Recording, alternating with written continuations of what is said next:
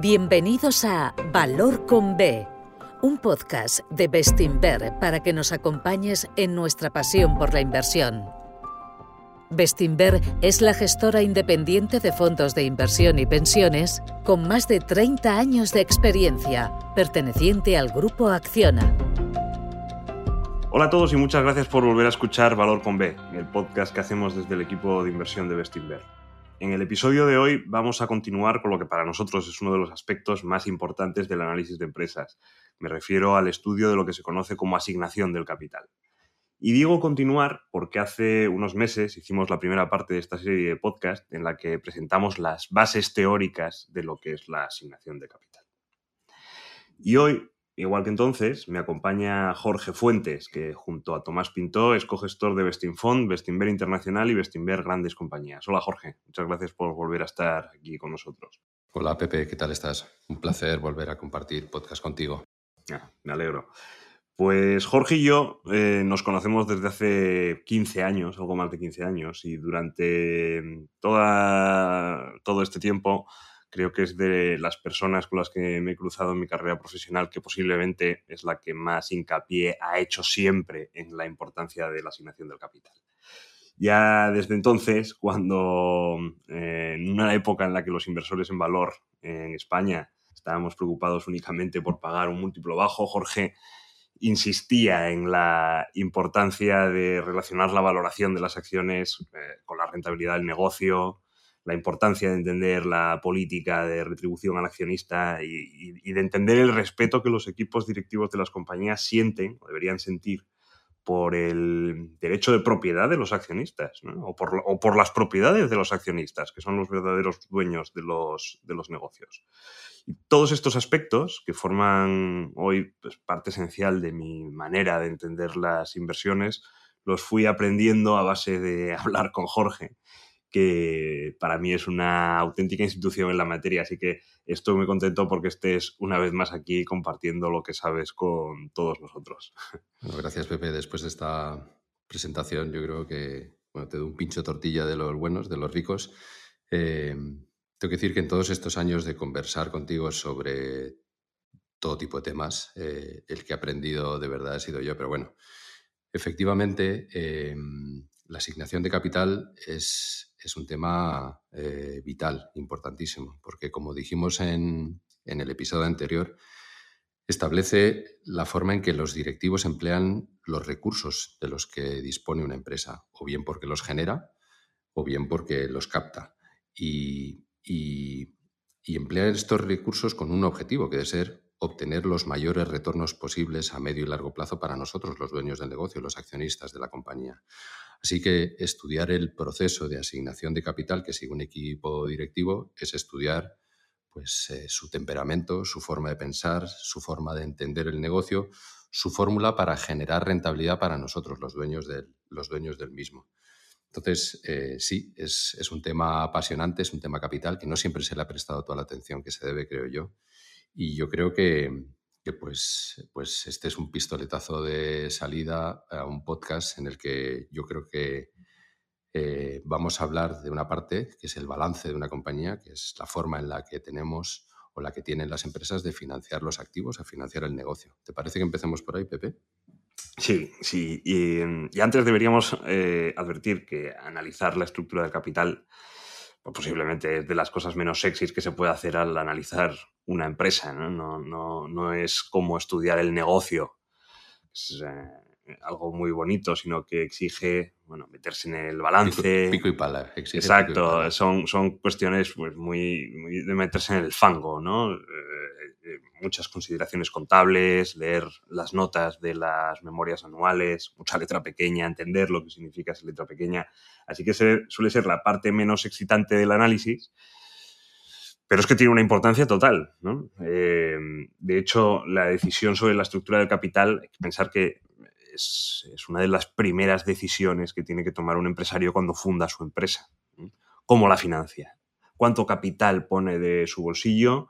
¿Y cuánto capital pide al banco? Pues solo por eso eh, parece que es un buen punto de partida para nosotros, ¿no? para empezar nuestra discusión. Pero es que además, también como inversores, analizar la empresa eh, empezando por su estructura del capital está muy bien porque nos va a permitir descartar malas ideas de inversión de manera rápida. Y esto es un ejemplo, de, aquí nosotros en, en cuando vemos que una empresa tiene demasiada deuda, pues inmediatamente la descartamos de nuestro universo de inversión, al menos, o por lo menos lo dejamos en, en la nevera hasta que solucione este problema. Así que al final se mire por donde se mire, creo que es un, es un buen punto de inicio para, para continuar con nuestra serie de asignación de capital. Sí, desde luego, como, como explicabas, la preferencia entre deuda y capital con la que financiar los activos de una empresa es lo que se llama estructura de capital. Y, y esta es una decisión, eh, la de financiar el negocio, que toma, como decía yo al principio, y, y has, has, señalado tú, el equipo gestor. Y, y, aquí viene la primera de sentido común como es mucho más fácil analizar el balance de una compañía que conocer de verdad las intenciones o la forma de pensar de unos tipos, eh, en este caso el equipo de gestión, todo análisis debe empezar por la solidez financiera de una compañía. ¿Cómo se hace eso? Pues, pues lo que decías tú, con trabajo de pico y pala eh, y, observando de manera no solo cualitativa, pero eh, en principio cuantitativa las relaciones entre la deuda que tiene la compañía y el capital del que dispone, los fondos propios, la pasta que ponemos los accionistas, esa deuda que soporta el activo, los, los, beneficios que genera ese activo, la relación entre la deuda y los beneficios que generan el negocio, cómo de líquido es el balance, es decir, si, si tiene partidas eh, eh, en el activo que se pueden realizar y atender una deuda, si la deuda... Eh, tiene vencimientos eh, mm,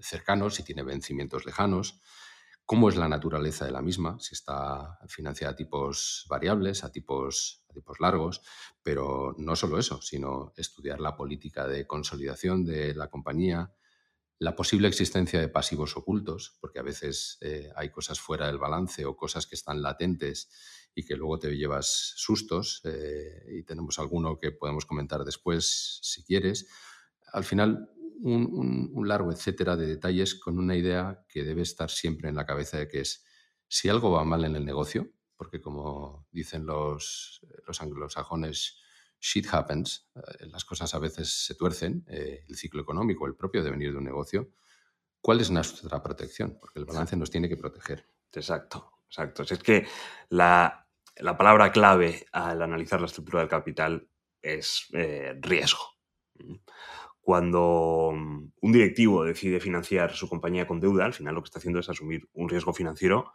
que puede llevar a la, a la quiebra a su compañía. Si algo sale mal, pues porque mm, el entorno se complica, porque la regulación cambia, porque aparece un competidor disruptivo, por lo que sea, ¿sí?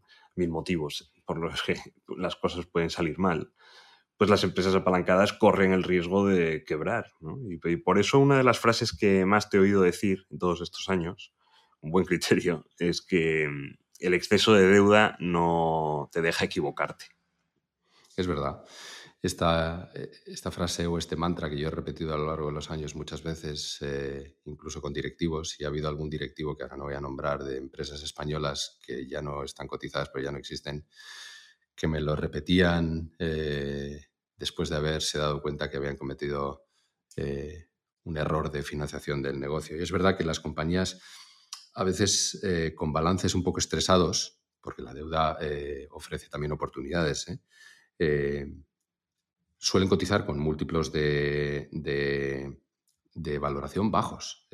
Cuando el riesgo financiero es alto, el coste de capital que le aplica el mercado, es decir, la rentabilidad que le exige el mercado para invertir en, ese, en esa empresa suele ser también elevado, el múltiplo de cotización bajo, y lo que decía, balances un poquito estresados ofrecen oportunidades rentables.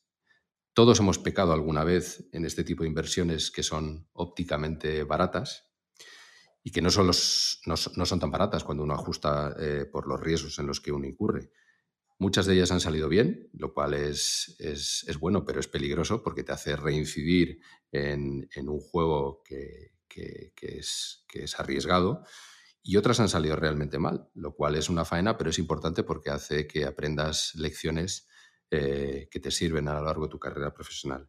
Si le preguntan a la mayoría de los gestores eh, de renta variable o de inversiones, porque también aplica esto a los bonistas, claro, sobre sus principales errores de inversión, yo creo que muchas de las respuestas tendrán todas un denominador común que es el exceso de deuda. Sí, pero esto es sentido común, ¿no? Es puro sentido común, más que una cuestión financiera. O, es el sentido común de las finanzas, ¿no? Porque esta forma de. Este, este, razonamiento, esta forma de pensar, es exactamente lo mismo que le dirías a algún amigo tuyo que pide, su tercera hipoteca y un crédito para comprarse un coche e irse de viaje. Es puro sentido común. Eh, bueno, es que el sentido común eh, eh, no, siempre está presente en, la financiación de las compañías, igual que no está presente, en, como dices tú, a un amigo que, en este caso más que pedir la tercera hipoteca, lo que le dices a un amigo es, o, el, problema es que está pidiendo más dinero del que debe, o que la hipoteca que está firmando la está firmando en yenes, ¿no? en una divisa diferente al sueldo que genera o al activo que está financiando. Pero sí, eh, en Bestinver lo que buscamos siempre es sentido común y eso significa que buscamos compañías en general poco endeudadas. Eh, un balance sólido te proporciona un margen de seguridad que es necesario para poder equivocarte en la estimación de rentabilidad de un negocio, en la estimación de beneficios que va a generar ese negocio, porque necesitas poder equivocarte sin que eso te lleve al hoyo. Ser propietario de una empresa con mucho apalancamiento financiero es, en cierto modo, colocarte en una posición eh, un poco desafiante.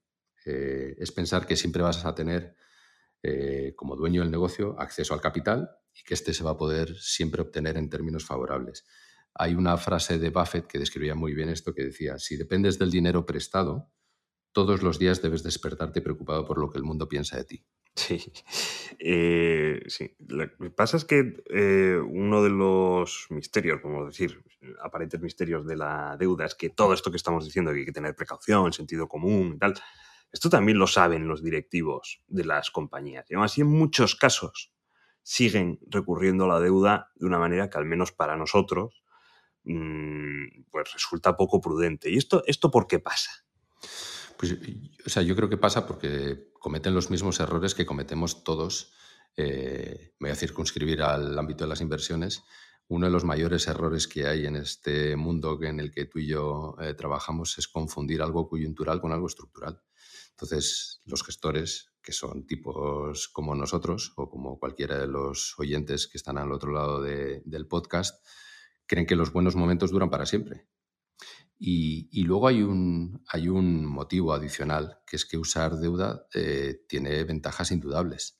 La más importante, eh, o una de las más importantes, es que es una fórmula muy rápida para que una empresa capte recursos. Es mucho más rápido eh, emitir un bono o, obtener un préstamo bancario que ponerte a vender un activo, que seguramente si el activo es malo no vas a sacar mucho dinero por él y si es bueno no, no te quieres desprender de él. O incluso bueno, incluso no, es mucho más fácil pedir deuda que hacer una ampliación de capital, que llamarnos a los accionistas para que aflojemos más, más dinero o eh, que generar recursos de manera orgánica, que eso lleva, eh, en fin, tiene una cadencia, lleva un plazo y no, no, no, no, puedes apretar un botón y de repente que el negocio escupa capital. Y hay otra ventaja que, que es evidente, que es eh, que el apalancamiento, el tomar deudas, hace que los retornos del capital, los retornos de los accionistas, el dinero que ponemos los accionistas, sean mayores. Incrementa la rentabilidad de los fondos propios, que decimos en finanzas. Porque como propietario, eh, o sea, como, como el tipo que pone el dinero en el negocio, si eres capaz de financiar tus activos con deuda barata y poco capital, eh, vas a mejorar tus retornos a largo plazo si imaginemos el activo que sea, si es que me da igual. Eh, eh, tenemos una fábrica, una marca, un negocio, ofrecemos un servicio, imaginemos que a ese activo le sacamos una rentabilidad sobre el capital de 15% de manera estable y de manera predecible, o sea, un, un entorno maravilloso. ¿Por qué no financiar ese activo en vez de con nuestro dinero, con deuda tipo fijo, eh, financiada a muy largo plazo y con un coste muy pequeñito, al 2%. Bueno, es el mejor de los mundos. Este es un poco mundos de Yuppie lo que estoy contando, pero, pero es una muestra de que la deuda eh, te puede hacer incrementar los retornos desde el punto de vista de los accionistas. Y luego hay otra, que es que, que como los impuestos se pagan después de pagar los intereses de la deuda, si tienes un poquito de deuda estás aminorando los beneficios y estás pagando menos impuestos, que en fin, hay gente especialista eh, en pagar menos, menos impuestos. Así que en el mundo real es, no, es tan teórico como lo estoy diciendo, es más complicado, pero hay unos eh, señores, algunos ejemplos a lo largo de la historia, que han sabido explotar estas bondades de la deuda de manera muy valiosa para, la, para los accionistas. El más famoso seguramente, y aquí hago un guiño a, cualquiera que haya estudiado a los grandes inversores de, de los últimos 50, 60 años, eh, que es el señor John Malone, que es el fundador del grupo Liberty, una leyenda de los medios de comunicación. De hecho, invito a todos los oyentes del podcast que escuchen sus entrevistas. Hace una anualmente en, yo creo que es en la CNBC, y, escucharles aprender del sector y aprender de una leyenda que todavía está viva. Y bueno, este tipo es una leyenda no solo de los medios de comunicación, de la industria del cable, de los contenidos en general, y es un maestro en todo lo que es exprimir de manera súper valiosa las bondades de la deuda. Ha manejado sus compañías siempre con mucho apalancamiento, siempre deuda bien financiada y frente a activos que son estables y que son de gran duración, es decir, que van a generar rentabilidad de manera predecible durante mucho tiempo. Y el historial de retornos de este hombre ahí está. Eh, pero es, es importante saber que este arbitraje entre los beneficios y los riesgos indudables de la deuda no es fácil de explotar para todo el mundo. Eh, el ejemplo de Malone es instructivo y, es inspirador, pero tenemos que saber que sus capacidades, al menos en nuestra opinión, son más la excepción que la regla. Vamos, vamos, que claro que son la excepción. O sea, fíjate que lo que estás diciendo es que eh, se puede generar valor, se puede generar riqueza a través de las decisiones de financiación haciendo un símil eh, inmobiliario que todos conocemos, lo que estás diciendo es que el inversor se puede hacer rico, puede ganar dinero, no tanto por elegir bien la casa que compra, sino por elegir bien la financiación de esa compra.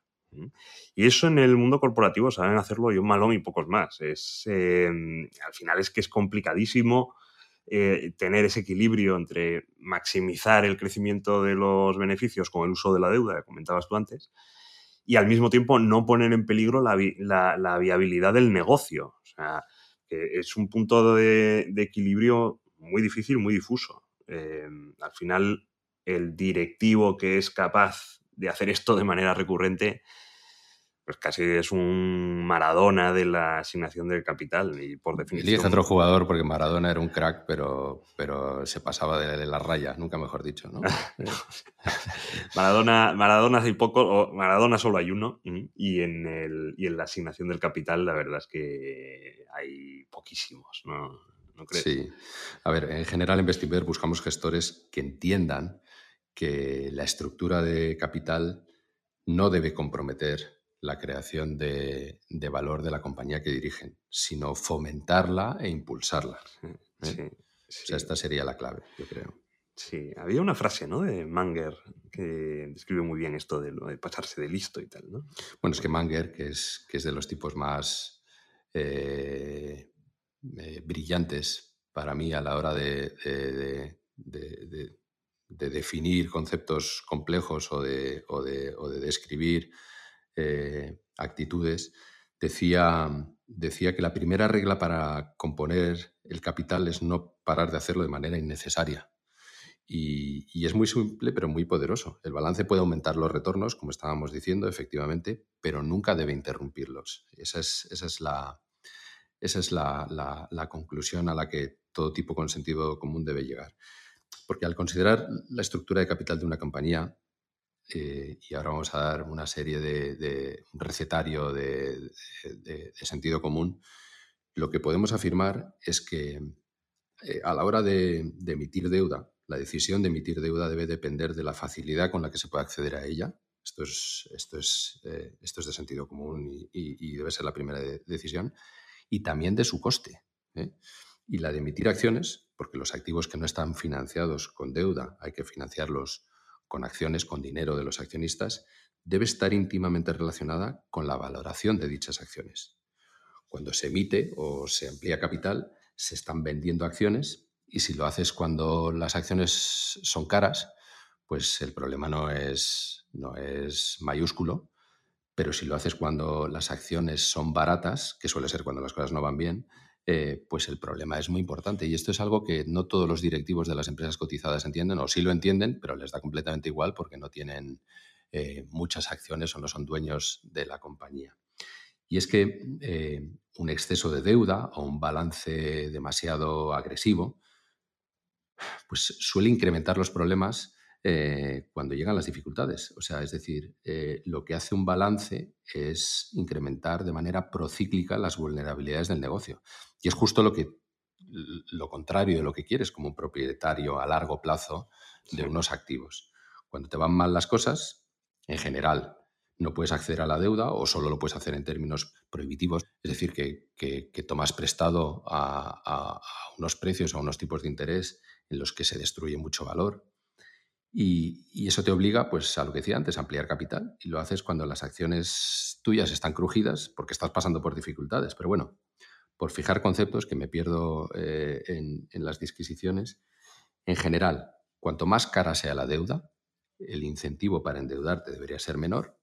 Y cuanto más baratas sean tus acciones, el incentivo para venderlas, que es emitirlas, también debería ser menor. Y ambas variables, y esto es la parte más importante desde el punto de vista de, eh, a la hora de juzgar a un equipo gestor, estas dos variables deben ser conocidas por los tipos que, llevan las riendas de la economía a la hora de, tomar las mejores decisiones sobre cómo financiar el negocio. Sí, has, em, hablado de, los, de, costes de, de, cada fuente de financiación, pero al considerar la estructura del capital no solo hay que mirar la parte del coste. O sea, es, eh, volviendo al símil del mercado eh, inmobiliario, es verdad que es importante el coste de la hipoteca, es un factor crítico, pero también hay que mirar un poco para la casa. Esta es la condición previa. la hipoteca puede ser estupenda, pero si, si, lo que te estás comprando es un chamizo lleno de derramas, pues tienes un problema. Desde luego es absolutamente vital entender la naturaleza del negocio que vas a financiar. Es decir, eh, si este es estable, si es predecible, si es cíclico, es decir, que si la economía eh, va un poquito peor y estornuda, eh, tu negocio se, coge una gripe de caballo.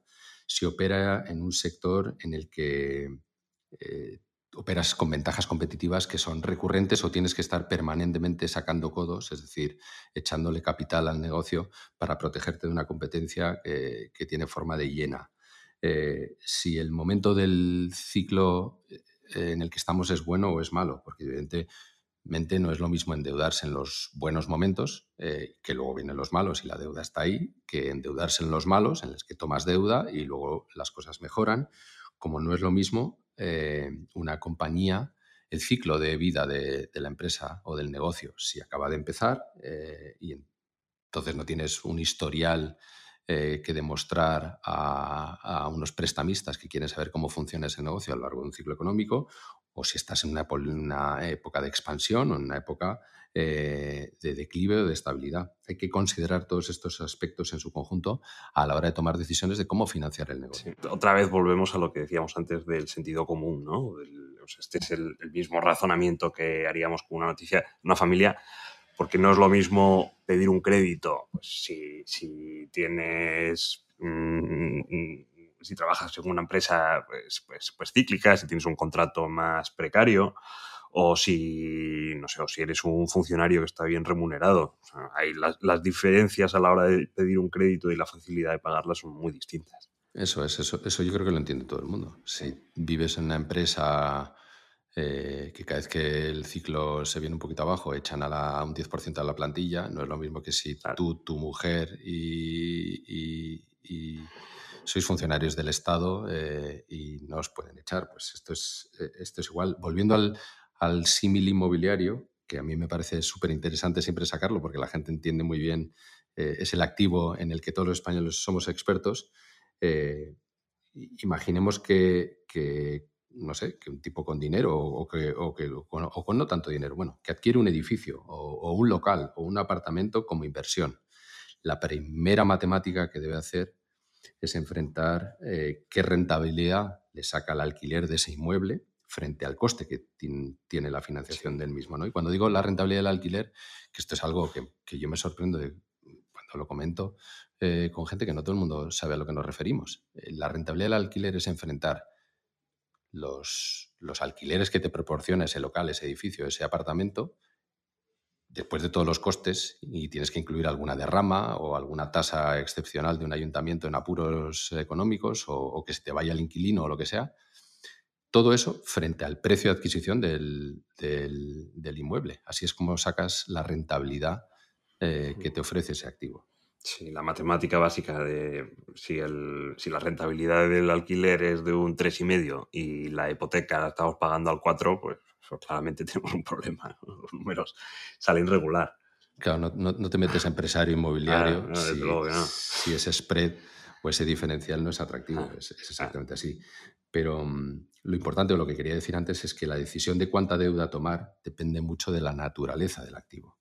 Volviendo a las casas, no es lo mismo un inmueble en, una, en Madrid, en una gran capital, o me da igual, o en Londres eh, en el que va a estar alquilado un organismo oficial del Estado eh, o un Mercadona con un contrato de larga duración que da la sensación de que, eh, en fin, que no se te va a ir el inquilino o que si se te va tiene que haber una hecatombe que, es decir, que tienes predictibilidad o estabilidad en los alquileres que va a generar ese activo, en el retorno que va a generar ese activo, eh, frente a, no sé, cuando te planteas, por ejemplo, un piso en una ciudad costera de moda destinado al alquiler vacacional o un local que ahora mismo eh, eh, se lo has alquilado a un restaurante de comida vegana que está de moda y, bueno, y que tampoco es que tengas mucha idea de qué puede pasar en tres o cuatro años. esta diferente naturaleza de los inquilinos o del activo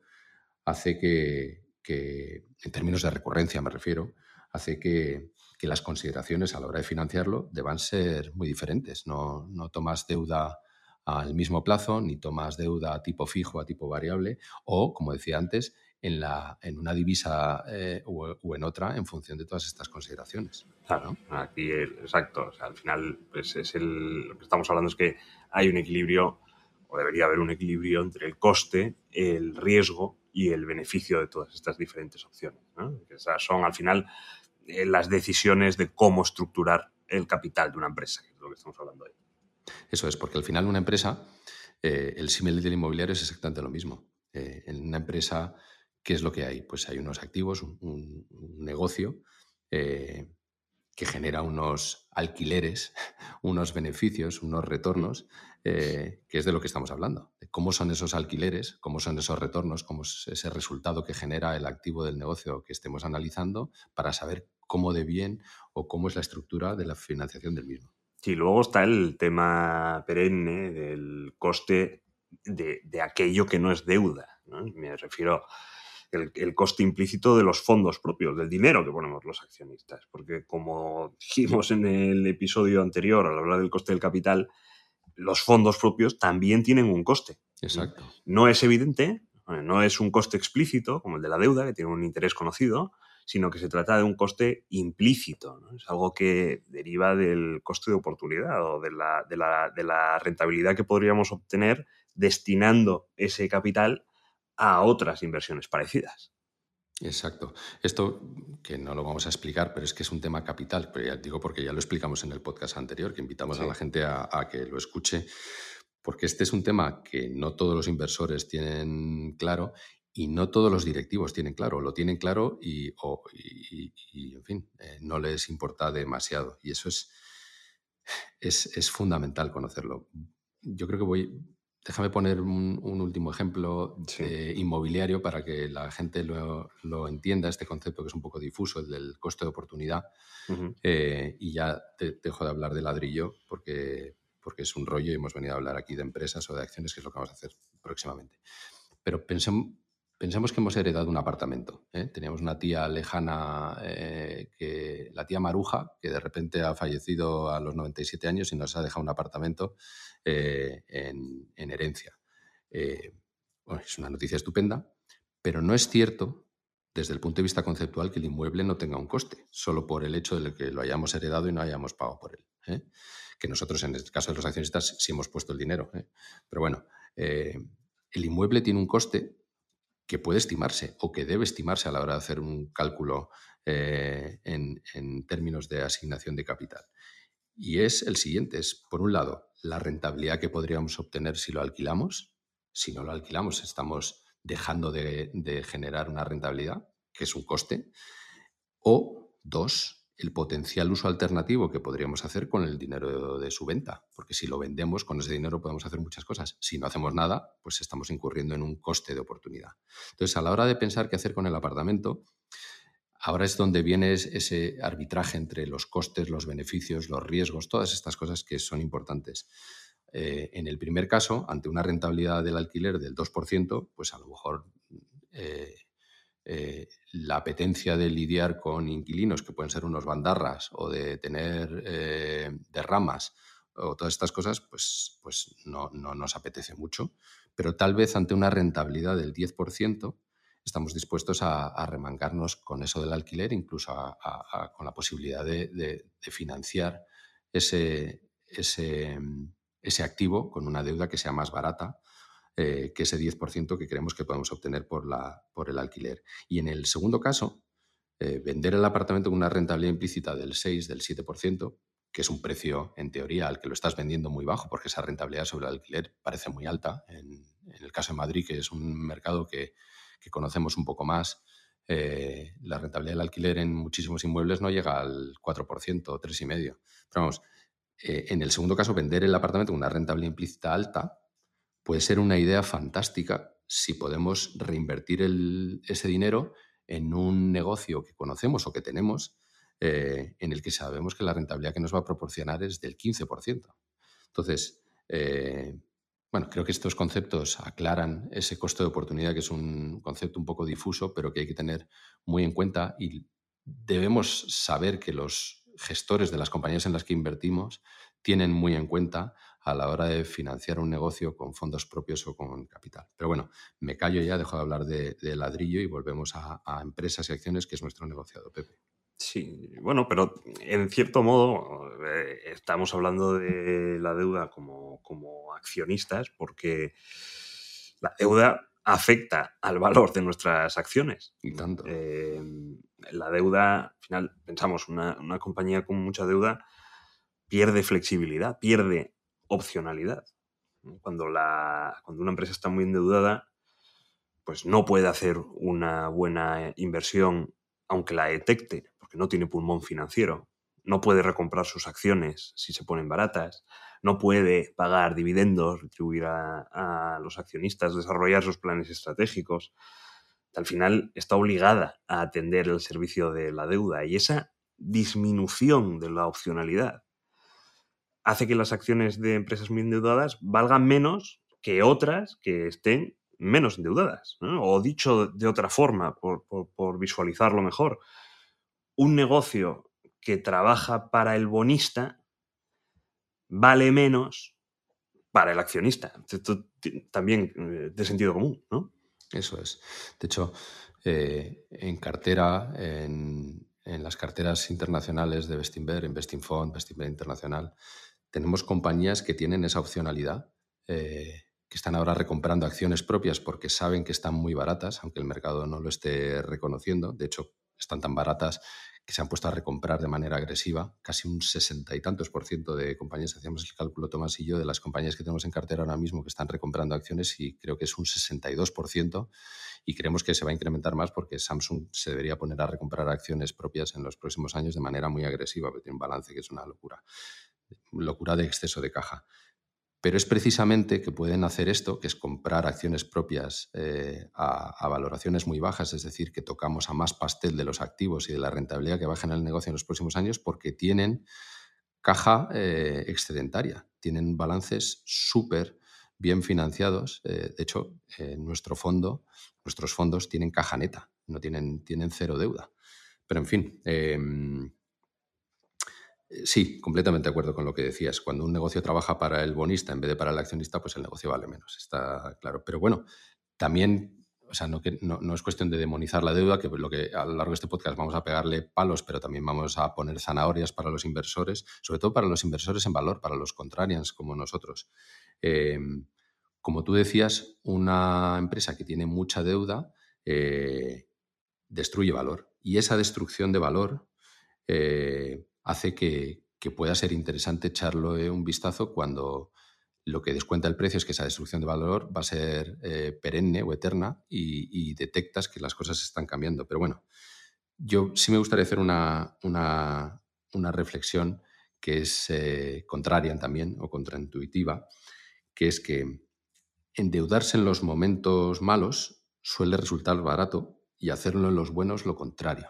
Eh, cuando tú tomas deuda en un momento estupendo, como luego vengan curvas, te arrepientes y, pasa justo lo contrario. De hecho, recomiendo a todo el mundo que se lea las cartas de Buffett eh, de la década de los 70 o incluso principios de los 80, cuando el tipo eh, se endeudaba o tomaba prestado a, tipos de interés eh, que parecen prohibitivos, porque se estaba endeudando a doble dígito en la época de las inflaciones duras y persistentes en Estados Unidos, y lo estaba haciendo porque eh, veía en el mercado negocios absolutamente fantásticos. Cuando digo fantásticos es que tienen, tenían unos retornos sobre el capital brutales, negocios que tenían eh, la capacidad de crecer y crecer de manera rentable durante muchos años, a unas valoraciones ridículas, que es lo que siempre pasa cuando, cuando las inflaciones son altas. Suben los tipos de interés, las valoraciones bajas, todo el mundo extrapola esa situación ad infinitum y las valoraciones son muy bajas, que es un poquito eh, lo que detectamos nosotros en el mercado ahora y, en las empresas en las que estamos invertidos. Y,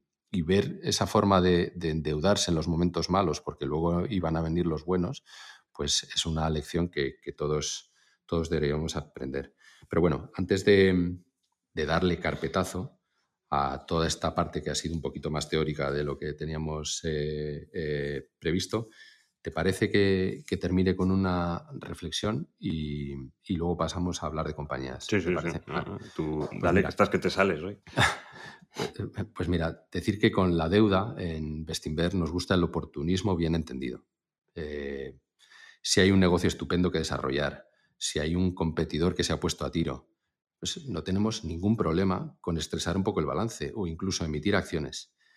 Pero estas decisiones siempre se deben tomar eh, teniendo en la cabeza el, retorno que se va a obtener y los costes, tanto financieros como el coste de oportunidad al que hacemos referencia hace un segundo, en la cabeza. Porque al final todo esto es, es un arbitraje entre los costes y los riesgos frente a los retornos que voy a obtener. Pero vamos, me callo ya vamos a bajar todos estos conceptos al mercado y vamos a hablar un poquito de compañías. ¿Te parece Muy bien? Muy bien, perfecto. Y mm, si no te importa, le vamos dando palos a la deuda todo en, todo el episodio, eh, me gustaría empezar con, un caso, con una operación que salió bien eh, y que mm, generó buena rentabilidad para los accionistas. Es un ejemplo de otra época, pero les resultará familiar a los que han invertido en el mercado español pues, durante muchos años, desde hace muchos años.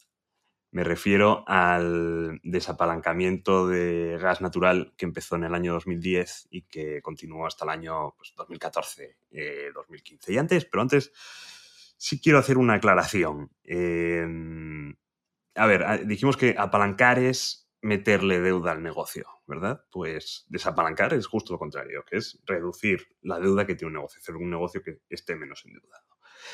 Y siguiendo con este razonamiento, por lo mismo que antes dijimos que una empresa que se apalanca vale menos, pues una empresa que se desapalanca tiende a valer más. ¿eh?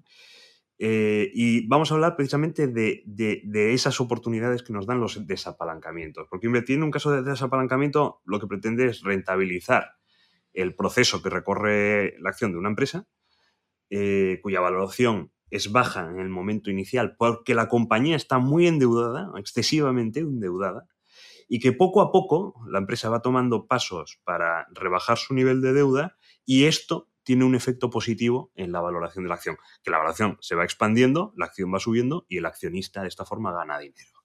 oye, solo una... Perdona que te interrumpa. Sí. Pero esto que has dicho es, es importante. como la compañía está endeudada, la valoración es baja. No deberíamos decir porque la compañía está endeudada, es porque la compañía está sobreendeudada. La valoración es baja. Entonces, em, o, dicho de otra forma, las oportunidades como la que estás contando de gas natural, que, es, un caso de libro de desapalancamiento, eh, aparecen una vez que la valoración se ha reducido porque se ha cometido un error en la, asignación de capital o a la hora de, financiar el negocio. Te has pasado de frenada, has tenido problemas y eso hace que la valoración del negocio baje mucho y por tanto el margen de seguridad de que esos problemas no estén bien, eh, o dicho de otra forma, si se resuelven, no estén bien eh, priceados en el, en, el mercado, eh, nace. O sea que las oportunidades nacen después del error, no antes del error. No, no, lo que queremos decir es que, que, la mayoría de la gente que nos escucha sabe perfectamente de lo que estamos hablando, pero si hay algún eh, oyente del podcast que es un poco más joven, que no vea que en cuanto una compañía se toma mucha deuda, que se tira por ella, que espere a que, a que, a que la oportunidad de valoración aparezca si el mercado estima que esa deuda es demasiado elevada y que va a poner en compromiso el negocio y luego no resulta que no es así después de hacer los deberes. Sí, sí, no, no. Esto, eh, los desapalancamientos nacen de las miserias. Y, en el caso de gas natural, que por cierto hoy se llama Naturgy, ¿vale? Pues que nos estamos yendo muchos años atrás. En el, caso de gas natural, lo que su situación en 2010 era eh, claramente miserable. Eh, tenemos que echar atrás y recordar lo que estábamos viviendo en aquel entorno. España implosionando mm, desde todos los aspectos. El sector eléctrico español con un problema mayúsculo con el déficit de tarifa. Hace años que no hablamos de ello, ¿verdad? Hmm.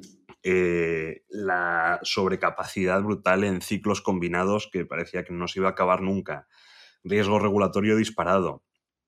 Y luego ya en aspectos propios de gas natural, pues acababa de comprar Unión Fenosa en plena crisis. Yo creo que la compró antes, ¿no? Un poquito antes de que estallara sí, la crisis. Sí, y la, terminó ahí, ¿no? En el, en el peor momento, la, la, compra, ¿no? Esto de endeudarse y comprar justo al final de un ciclo alcista, el peligro que tiene. Exacto, o sea, pagas, pagas mucho y encima te endeudas también mucho. Hmm. Lo peor, que, el peor de los mundos. Eh, así que, bueno, Gas, Natural para financiar esta compra, pues eh, cargó el balance de deuda. Después, por la pérdida de flexibilidad que decíamos antes, pues, se vio obligada a hacer una ampliación de capital hiperdilutiva en mínimos, después de haber dicho además que no iba a hacer ampliaciones de capital, pero que se vio obligada a hacerlo. Y, luego remató todo con un conflicto con Sonatrach, que eran los argelinos que les dan acceso al gas. Así que, claro, la, acción cotizaba en, pues, eh, a, unos niveles que, calculábamos rondaba más o menos la mitad del valor de sus activos. En términos de múltiplos, para que os hagáis una idea, pues eh, per nueve veces, nueve y media, eh, seis veces entre Price Value EBITDA, pagaba un dividendo del 7%. Y es que todo esto... Pepe, solo una cosa, perdona que te interrumpa, macho. Eh, Dos cosas. los oyentes escuchan el múltiplo Enterprise Value EBITDA, que la gente que estamos en el mercado lo utilizamos con una facilidad brutal y cualquiera que detecte la cara de asombro del que tiene enfrente, si no conoce los, las jergas, se queda alucinado. El EBITDA es una especie de beneficio operativo antes de ah. impuestos y de los gastos de depreciación o amortización. Los gastos que haces es, es los gastos que haces de inversión por decirlo de alguna forma, aunque es un artilugio contable, y, antes de pagar impuestos y antes de pagar intereses. Y el enterprise value o el valor empresa es la suma de la capitalización de la compañía, que es eh, los precios eh, de mercado, lo que valora el mercado de la compañía, más la deuda que tiene la compañía. Entonces es una buena métrica porque es este ratio del que hablábamos antes de más o menos dices, oye, eh, ¿cuánto genera el beneficio de esta empresa frente al capital y frente a la deuda de, la compañía. Y luego una cosa, lo de, has dicho lo de una inversión, una ampliación de capital súper dilutiva. ¿Qué es eso? Sí. No está preparado este, no lo tenemos preparado a ver cómo se hace. bueno, vamos a ver, una, eh, dilutiva, voy a, poner, voy a poner el ejemplo numérico. Pues imaginemos que una acción tiene, una compañía tiene 100 acciones, ¿vale? Nosotros mm. tenemos 3, eso quiere decir que controlamos el 3% del capital.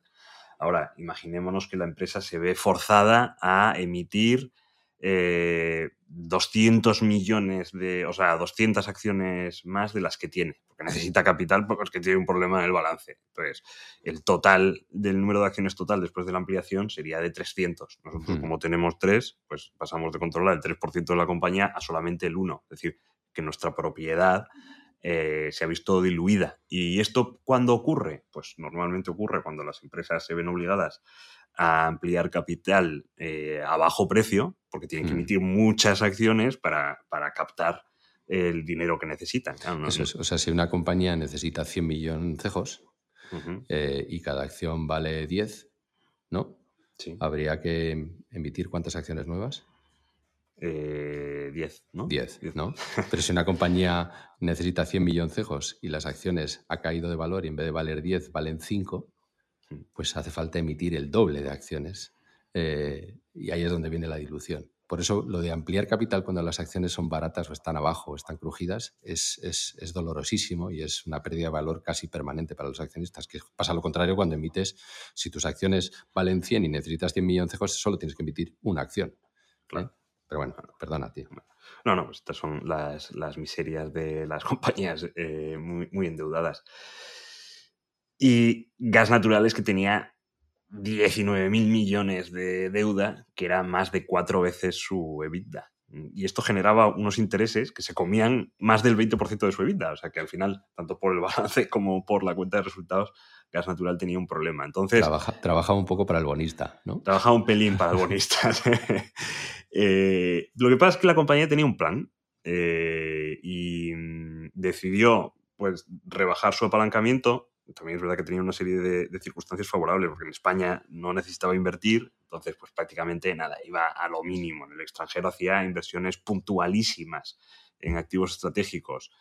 Luego tenía una serie de, activos, unas redes en Madrid, por ejemplo, eh, que, pudo vender. Eh, también tenía participaciones financieras en compañías que también pudo vender y con todos esos fondos, pues poco a poco fue repagando la deuda. Y durante cuatro años aproximadamente, pues fue capaz de repagar un cuarto de, la deuda que tenía en el balance, eh, llevó su, ese ratio de deuda financiera EBITDA por debajo de tres veces, desde más de cuatro veces al principio del proceso de desapalancamiento, redujo un 20% de la plantilla, sacó sinergias y poco a poco se fue desapalancando. ¿Y qué pasó?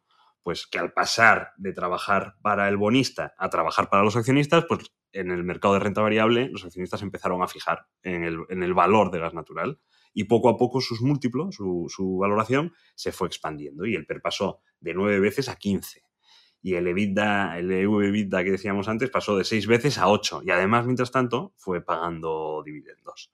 O sea, que lo, lo bonito del caso de gas natural es que mm, hay que reconocer que todas las empresas tienen remisión y después de la compra de Fenosa, de la ampliación de capital en el entorno económico aquel tan nefasto, pues gracias a, tener un activo eh, o un negocio previsible, un negocio rentable y activos pues de, calidad, pues la compañía fue capaz de ir dando pasos para reconciliarse con el accionista. Eh, y en todo ese proceso, en esos casi cuatro años, las acciones de gas natural, que es una compañía de riesgo bajo, las acciones de gas natural doblaron.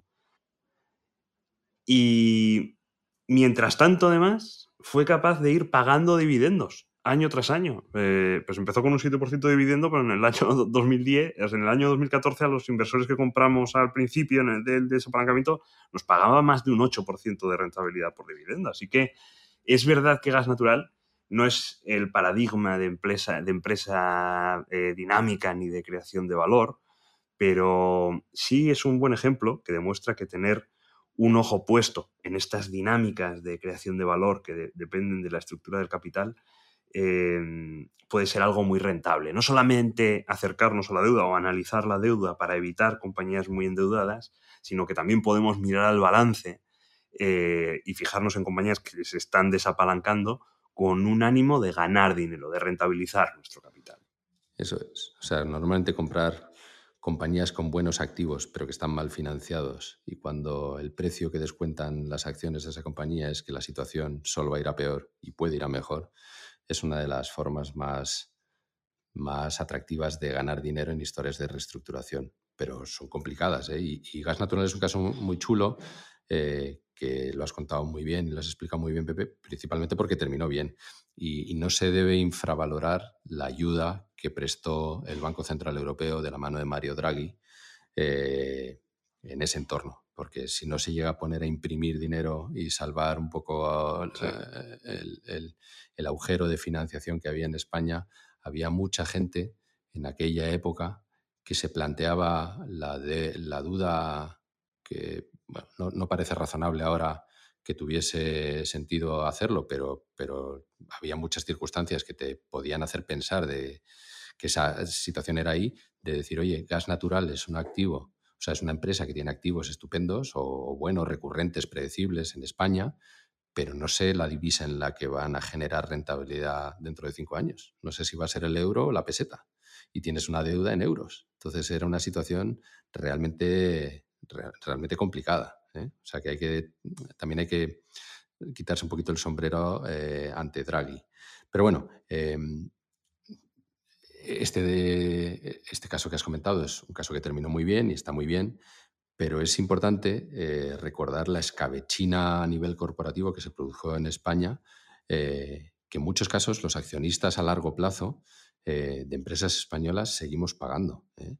Eh, recuerdo ahora a Ricardo Seixas, nuestro compañero de, del equipo de inversión que gestiona los fondos españoles o, del, o de la, con el, eh, el Bolsa, vamos, que invierte en empresas españolas, en las mejores empresas españolas y, portuguesas que su equipo es capaz de detectar, que en el pasado día del inversor en junio, cuando tú capitaneabas una mesa en la que discutíais la oportunidad que veis en nuestros fondos, él decía o él hablaba de esa de esa oportunidad que él percibe en la bolsa española para los próximos años, principalmente por el estigma que arrastran muchas de estas empresas y que nace del descalabro que se produjo en la década anterior. Y estamos hablando de empresas eh, maravillosas, en muchos casos, que son súper competitivas a nivel global y que, y que están muy bien financiadas después de unos años de desapalancamiento intenso en los que los equipos de gestión han aprendido una barbaridad de una década que ha sido muy difícil y que cuentan con todos los miembros para generar muchísimo valor para los accionistas en, el futuro, principalmente porque cotizan con unos descuentos muy importantes frente a sus competidores globales. Con lo cual, para aquellos tipos que tengan mirada larga y ganas de invertir en empresas españolas, que, compren unas cuantas participaciones de Bestinver Bolsa porque está, eh, eh, están subiéndose a empresas eh, mucho mejores de lo que eran hace 10 años que están priceadas mucho peores de lo que ha sido en los últimos 25.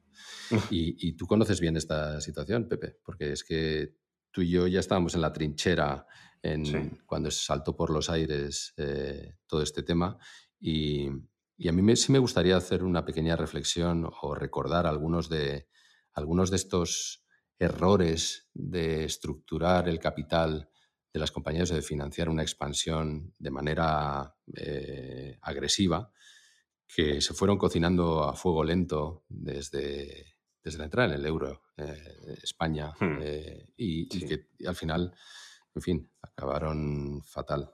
¿no? Sí, sí, esto es interesante. Sigue, sigue, explícanos más sobre esto, es interesante. yo, o sea, pensando en que en, poner ejemplos que pudiese todo el mundo comprender eh, de cara a, este podcast, mm, o sea, no es por centrarnos en España, pero es que eso lo, va a comprender todo el mundo bien. En España, después de muchos años de, que las cosas fueron muy bien, hubo muchas compañías muy importantes en España que tuvieron planes de expansión muy importantes. Esta operación que has contado tú, una empresa como Gas Natural que se compra eh, uno de sus mayores competidores, eh, Unión Fenosa, es una operación transformacional, pero hubo unas expansiones orgánicas y no orgánicas. Se compraron empresas eh, en otros países. UK, por ejemplo, en el Reino Unido fue un, destino de, inversiones muy importantes en bancos, en aeropuertos, en empresas de, telecomunicaciones por parte de compañías muy conocidas españolas. Y por supuesto en LATAM, en, en, todo el continente sudamericano, fue un destino durante una década de inversiones súper importantes por parte de las principales empresas españolas. Y estamos hablando de inversiones en activos de largo plazo, activos que tienen una duración muy larga, activos de, pues eso, de telecomunicaciones, del sector eléctrico, del sector de, autopistas. Es decir, activos que hay que, que hay que, en los que hay que invertir en ellos, hay que reponerlos, hay que mantenerlos, hay que hacerlos crecer, porque además en esos países crecimiento hay. Y, ¿Y cómo se financiaban esta expansión o este incremento de este, estos planes de inversión tan, tan agresivos? Pues se hacía normalmente emitiendo deuda de un vencimiento inferior a la duración del activo. Si un activo, vamos a ponerle una duración, es cuánto tiempo ese activo eh, eh, voy a tener que reponerla cada cuánto tiempo. Pues estos, estamos hablando de activos de duraciones muy, muy largas, autopistas, eh, redes de telecomunicaciones, empresas eléctricas, y se hacía con emitiendo deuda que no estaba prudentemente macheada o ajustada con la duración, y se, se hacía emitiendo deuda a más corto plazo. ¿Por qué se hacía esto? Pues porque cuando inviertes deuda a corto, los intereses que pagas sobre esa deuda son menores que cuando emites a largo, como es, es normal. Un prestamista, si le vas a devolver el dinero en dos años, te presta a un tipo de interés diferente que si se lo vas a devolver en diez. Entonces, para que esta política de asignación de capital o de estructuración de capital, eh, de financiación de una expansión muy importante funcionase, que funcionó durante mucho tiempo, ¿eh? eh necesitabas dos o tres premisas que en nuestro país se cumplían y que aprovecharon algunas compañías de construcción ahora ya reducidas a cenizas, algunas empresas de telecomunicaciones de bandera que, que, siguen arrastrando un problema de balance o que han arrastrado en estos últimos años un problema de balance muy importante. Bueno, empresas muy conocidas por todos que, que se aprovecharon de dos o tres premisas que decía antes, eh, que nos ofrecía España que pudieron hacer estas, estas decisiones que parecían adecuadas en ese momento y al final no fueron tan buenas y necesitabas, lo primero, que los, los activos existentes, que las empresas fuesen bien. Y es que en España, pues no sé, si se construían 700.000 viviendas al año, pues 700.000 viviendas que iban casi todas con una línea telefónica que ponía una sola empresa, o se había construido radiales, catenarias de Renfe, aeropuertos, y las empresas constructoras, muchas de ellas iban muy bien y tenían eh, activos que habían funcionado muy bien.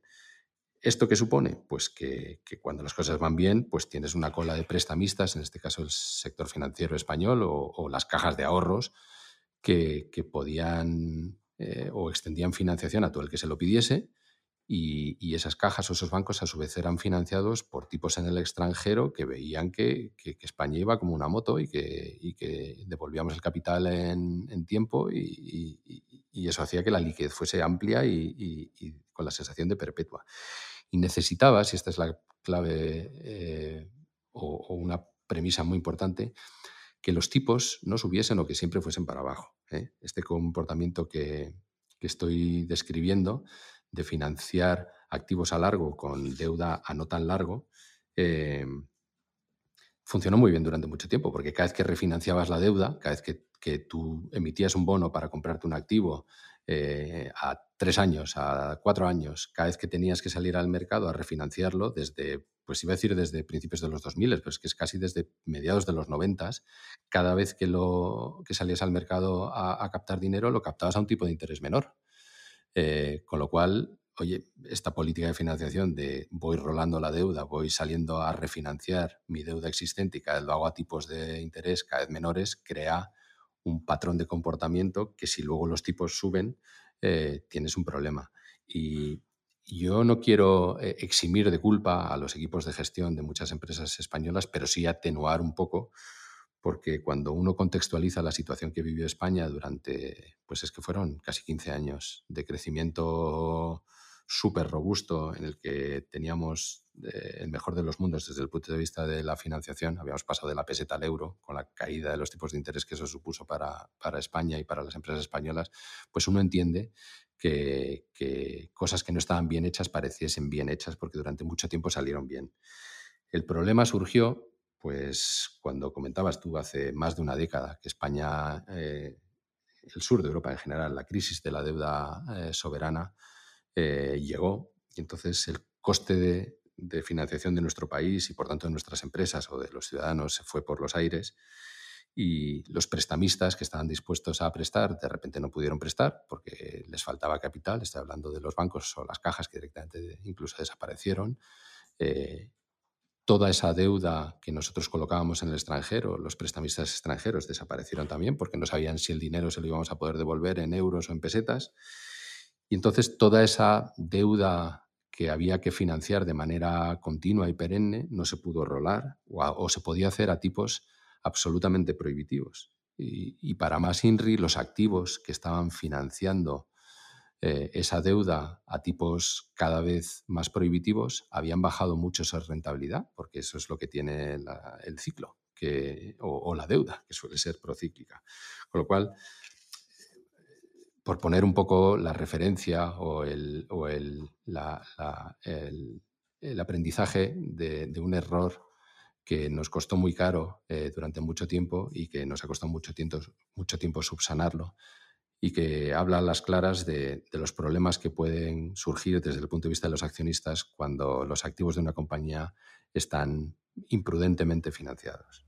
Sí, esto eh, tiene que quedar claro que eh, los desapalancamientos son procesos muy difíciles y que en general eh, salen mal, tienden a salir mal o, muy mal. Em, y es verdad que en aquella época hubo una serie de circunstancias que ayudaron a gas natural, verdad que también el negocio eh, se lo permitía, pero bueno, no por eso, no por eso fue una operación de desapalancamiento menos rentable, pero es verdad que hay que ponerle siempre una señal de alarma o por lo menos de advertencia.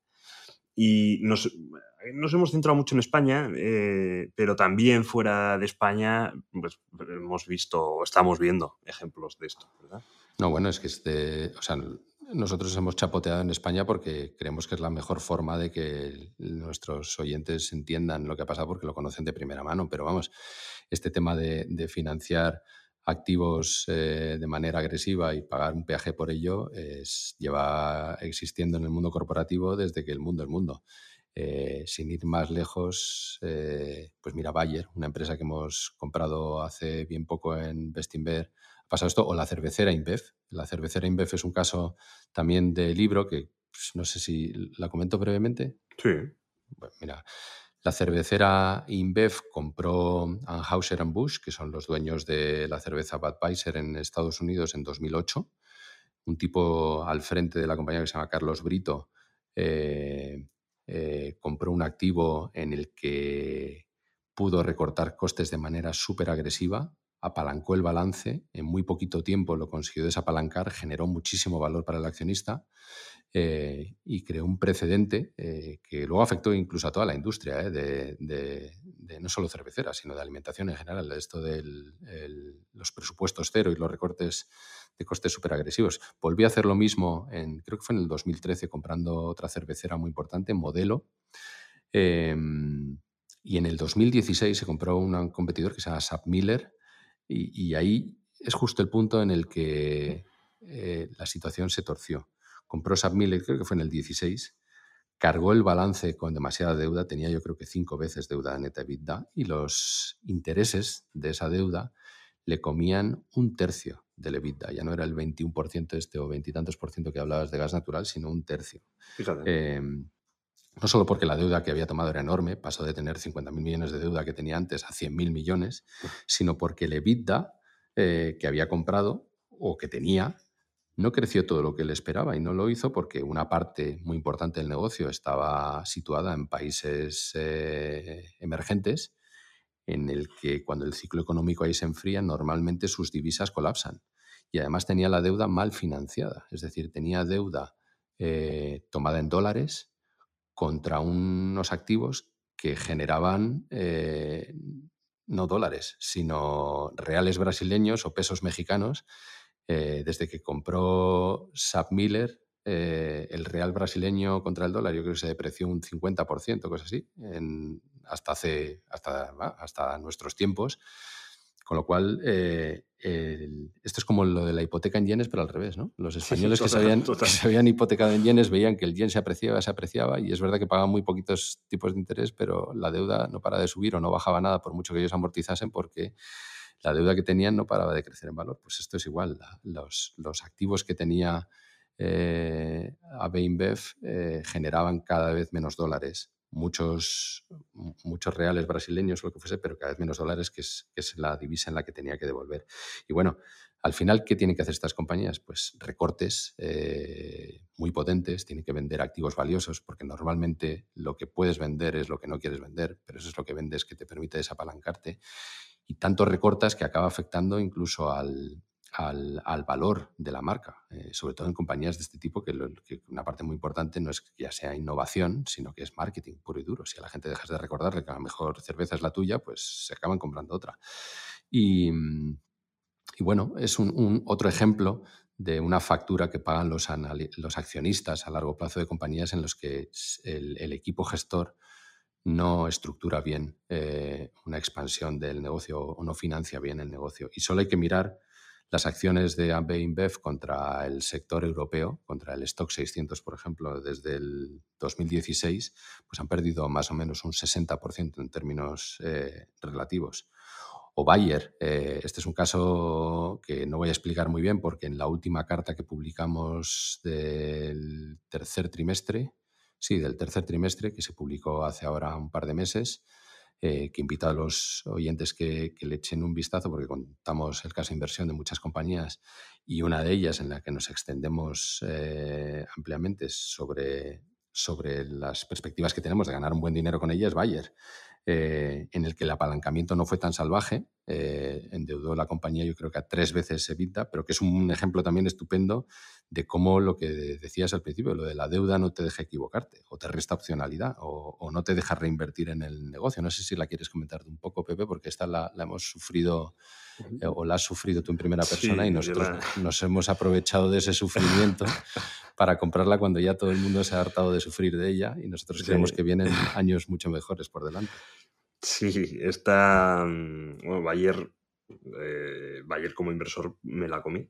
Esto es así. Em, cuando. O sea, en, la, carta del trimestre anterior, como dices, em, explicamos el punto donde está ahora Bayer y por qué creemos que es una oportunidad, pero mm, voy a explicar lo que nos encontramos antes, lo que ocurrió antes de lo que decimos en la carta, la parte que decíamos de las miserias del desapalancamiento. Y es que Bayer, después de comprar Monsanto, compra pagando mucho, dándose los típicos problemas, la acción empieza a caer y se plantea la posibilidad de un desapalancamiento en el que bueno, pues la caída de la acción ya parecía que empezaba a descontar eh, los problemas que estaban, que estaban teniendo y bueno, pues planteaba una valoración atractiva que a la postre resultó ser un cebo en el que piqué y piqué porque decía, bueno, vamos a ver, eh, esta es la deuda que tiene la empresa, ahora tiene eh, una línea de negocio más potente por la parte agrícola, gracias a Monsanto, y tiene otra serie de negocios, negocio eh, farma, que parecía estable y que tenía que ir desarrollando nuevos medicamentos y tal. Y al final pues digo, bueno, pues con los activos que tiene para ir vendiendo, el dividendo que puede recortar eh, y la caja que vaya generando el negocio, pues parece que puede pagar el, endeudamiento, puede ir, desapalancándose. ¿Qué pasa? Pues que ocurren las sorpresas. Eh, muchas veces las sorpresas son negativas y, fueron surgiendo pasivos contingentes eh, que no teníamos contemplados. Y esto es importante porque eh, al, enfrentarte a una compañía endeudada o al enfrentarte a una compañía que no está endeudada, ojo, lo que importa no es la foto estática, no es mirar un ratio de cuántas veces deuda EBITDA tiene esto, cuántas veces deuda fondos propios tiene esto, a ver si, si el ratio pasa el filtro o no lo pasa, sino que hay que ver cómo va evolucionando esa cantidad de deuda. Y en el caso de Bayer, surgió una cosa que no sabíamos que no sabíamos, eh, que hizo que la cantidad de deuda a la que se podía enfrentar la compañía iba a ser muchísimo mayor. O dicho de otra forma, que la empresa iba a tener que trabajar para el bonista más y durante más tiempo. Entonces, ¿qué le pasa al accionista? Pues que no quiere eh, ser propietario de esa empresa, la vende y la acción cae.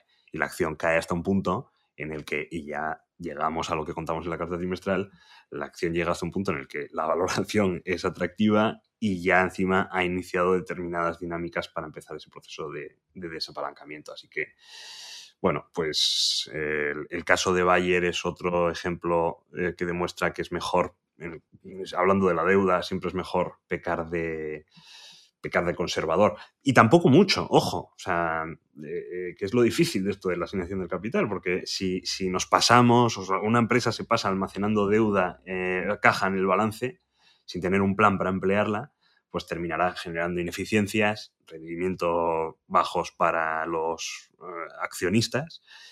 Mm, y, bueno, de esto hay muchos ejemplos en Asia, ¿no?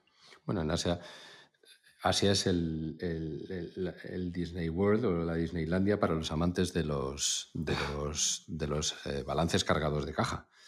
Eh, yo en mi carrera profesional he tenido que lidiar con muchas empresas japonesas o coreanas eh, con unos balances, con unos saldos de efectivo que, parecen irreales y son más cuando uno no descubre solo el cash que tiene en el banco, sino lo que tienen invertido en instrumentos financieros de corto plazo, que es, o sea, hay, eh, eh, auténticas locuras.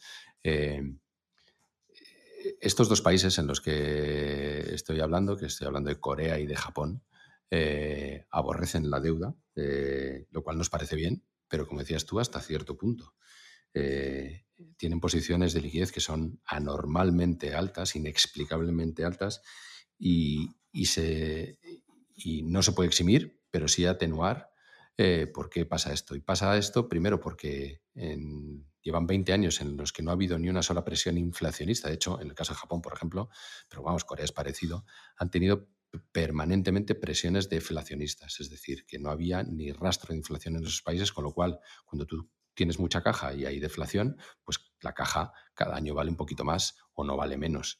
Cuando hay inflación, la caja tiene un dividendo negativo que es, es, doloroso y eso hace que los equipos gestores eh, eh, actúen de forma diferente. Y el, y, el otro, la otra causa que explica por qué estos tipos son tan anormalmente eh, prudentes con, con, las posiciones de caja es, porque vienen de dos crisis.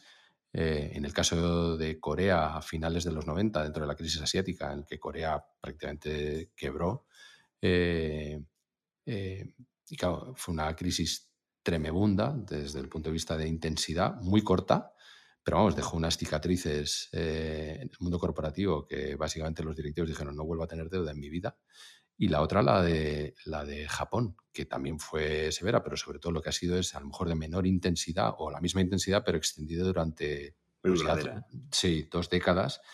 Y, estos tipos, en fin, eh, eh, en fin, no, creen que no, no es necesario eh, rentabilizar esa caja que tienen en el balance o ponerla a, o devolverse a los accionistas o hacer algo con ella, que es una imprudencia, no es una imprudencia, es, es, un error de asignación de capital o de estructuración de, de, capital casi igual de menos peligroso, pero, pero igual de poco rentable o de, o de poco lucrativo para los, los accionistas de esas compañías.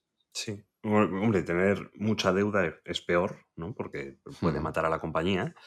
Pero bueno, tener un exceso de caja, pues como se mire, también, también es un error. Em, al final, aquí lo importante es, entender que no hay una fórmula mágica para estimar el mix de financiación, pero que está claro que eh, posiciones extremas, tanto de, deuda como de caja, pues no, no, no, no, son buenas. ¿no? pero bueno, cada caso es diferente y hay que, hay que entender esas diferencias. Que el famoso depende que decíamos en el primer episodio, ¿no? Eso es. Todo depende. Eso es. Y luego, eh, perdona que te interrumpa, eh, en el caso de las asiáticas, por ejemplo, nosotros, una de nuestras mayores posiciones es Samsung, que Samsung opera en un negocio cíclico, que es el de eh, los semiconductores un negocio cíclico que crece de manera secular y va a crecer mucho más en los próximos años, pero es que tiene una posición de balance que es un tercio de lo que vale en bolsa. Eh, y uno de los grandes...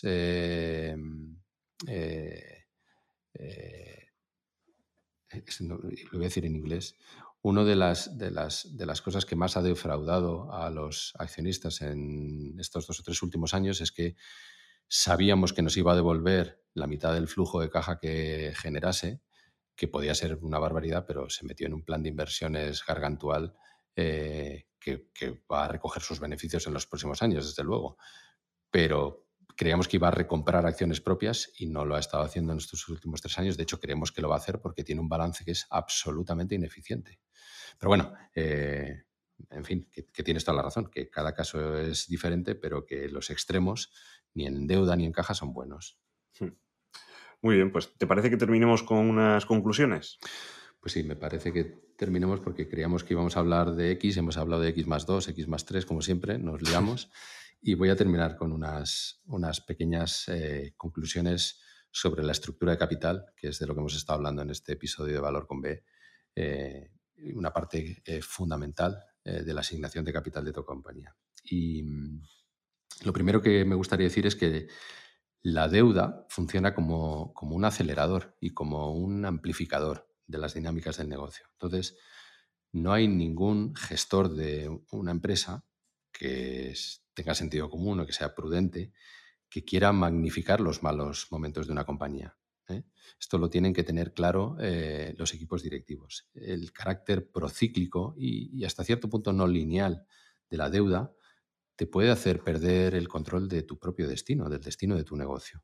Eh, y, ejemplos en España en los últimos 10 años hemos visto, pues los pobrecitos de generales alquileres de maquinaria que tú conoces muy bien, igual que yo, o la propia OHL o, Prisa, ejemplos de compañías que se cargaron de deuda en un momento muy malo y han perdido el destino de su negocio los propietarios eh, eh, de estas compañías.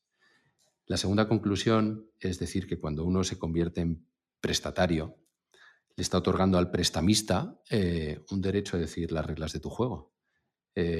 por tanto, cuanto más brillante sea tu futuro, cuanto más claro tengas eh, como gestor de una compañía que tienes una oportunidad rentable para los próximos años que, aprovechar, menos control tienes que ceder de ese futuro a, un bonista o a un banco.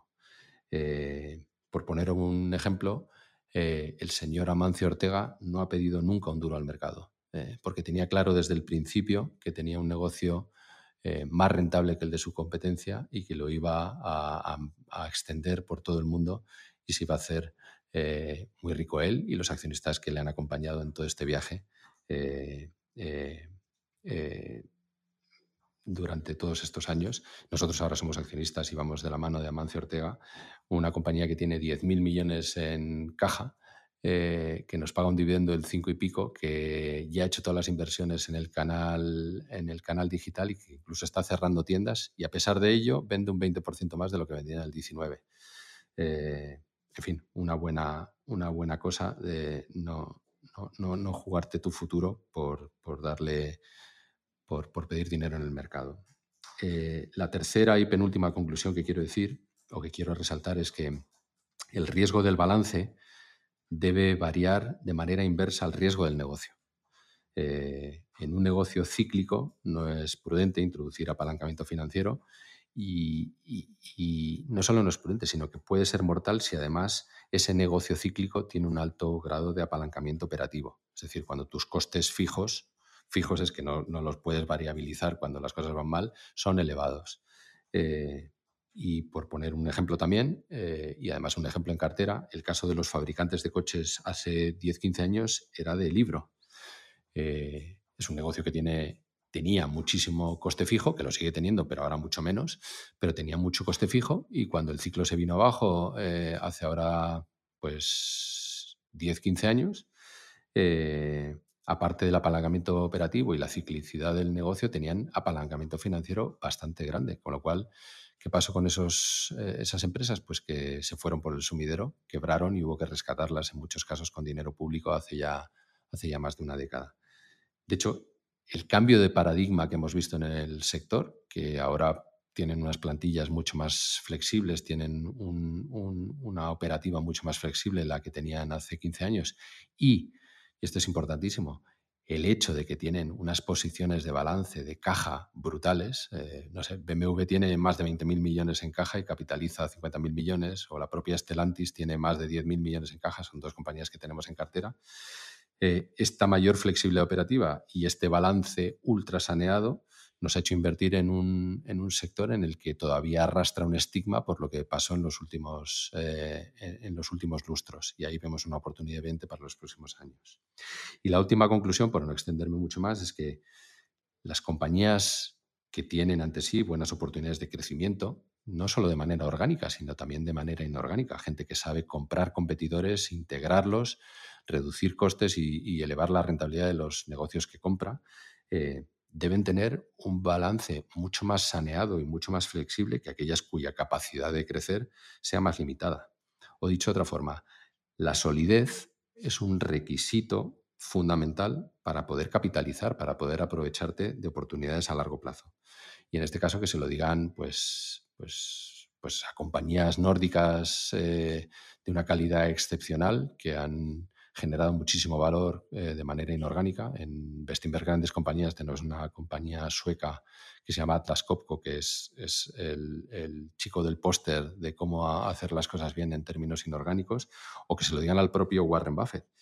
Eh, otra compañía que tenemos en Bestinfond, en Bestinberg Internacional, una nuestras principales posiciones, que siempre ha podido ser muy agresivo cuando las cosas peor estaban. De hecho, eh, ha llegado a esta crisis con una posición de caja brutal que sigue teniendo, porque las oportunidades siguen ahí fuera, a pesar de que este año se ha puesto las botas a comprar cosas, porque cuando las cosas peor están, que es cuando él suele ser agresivo con las compras, es cuando más baratos cotizan los activos. Y esta opcionalidad es algo que solo puedes tener cuando tienes un balance saneado. Y, yo creo que ya está, Pepe. Estos son los grandes trazos eh, de la estructura de capital eh, de un negocio, que como decíamos al principio del episodio, es una de las decisiones más importantes de asignación de capital por parte de un equipo directivo. Pues sí, pues eh, nada más. La verdad es que hemos recorrido muchísimos aspectos sobre la estructura del capital de un negocio y los peligros que tiene para los accionistas y también las oportunidades que, que ofrecen. Así que, pues nada más, nos vamos a despedir y mm, espero contar contigo de nuevo, Jorge, para, para la siguiente entrega en la que vamos a hablar, posiblemente sea mi entrega favorita, es la que más me gusta de todas. Vamos a hablar de, las inversiones de, que hacen las empresas como decisión de asignación de capital. Las inversiones tanto en el propio negocio, ¿no? esa reinversión, como las inversiones inorgánicas, operaciones de fusiones y adquisiciones comprando otras compañías. Así que nada, pues espero verte el próximo episodio y mm, sin más nos despedimos también de todos pues ustedes. Les agradecemos su atención. Muchísimas gracias. Gracias Pepe por, por, invitarme a estar contigo y hablar de estas cosas tan interesantes y nos vemos en el siguiente episodio de Valor con B, el podcast de Bestinver. Muy bien, gracias. Gracias por escucharnos. Volveremos pronto con otro episodio de Valor con B, un podcast de Bestinver hasta pronto.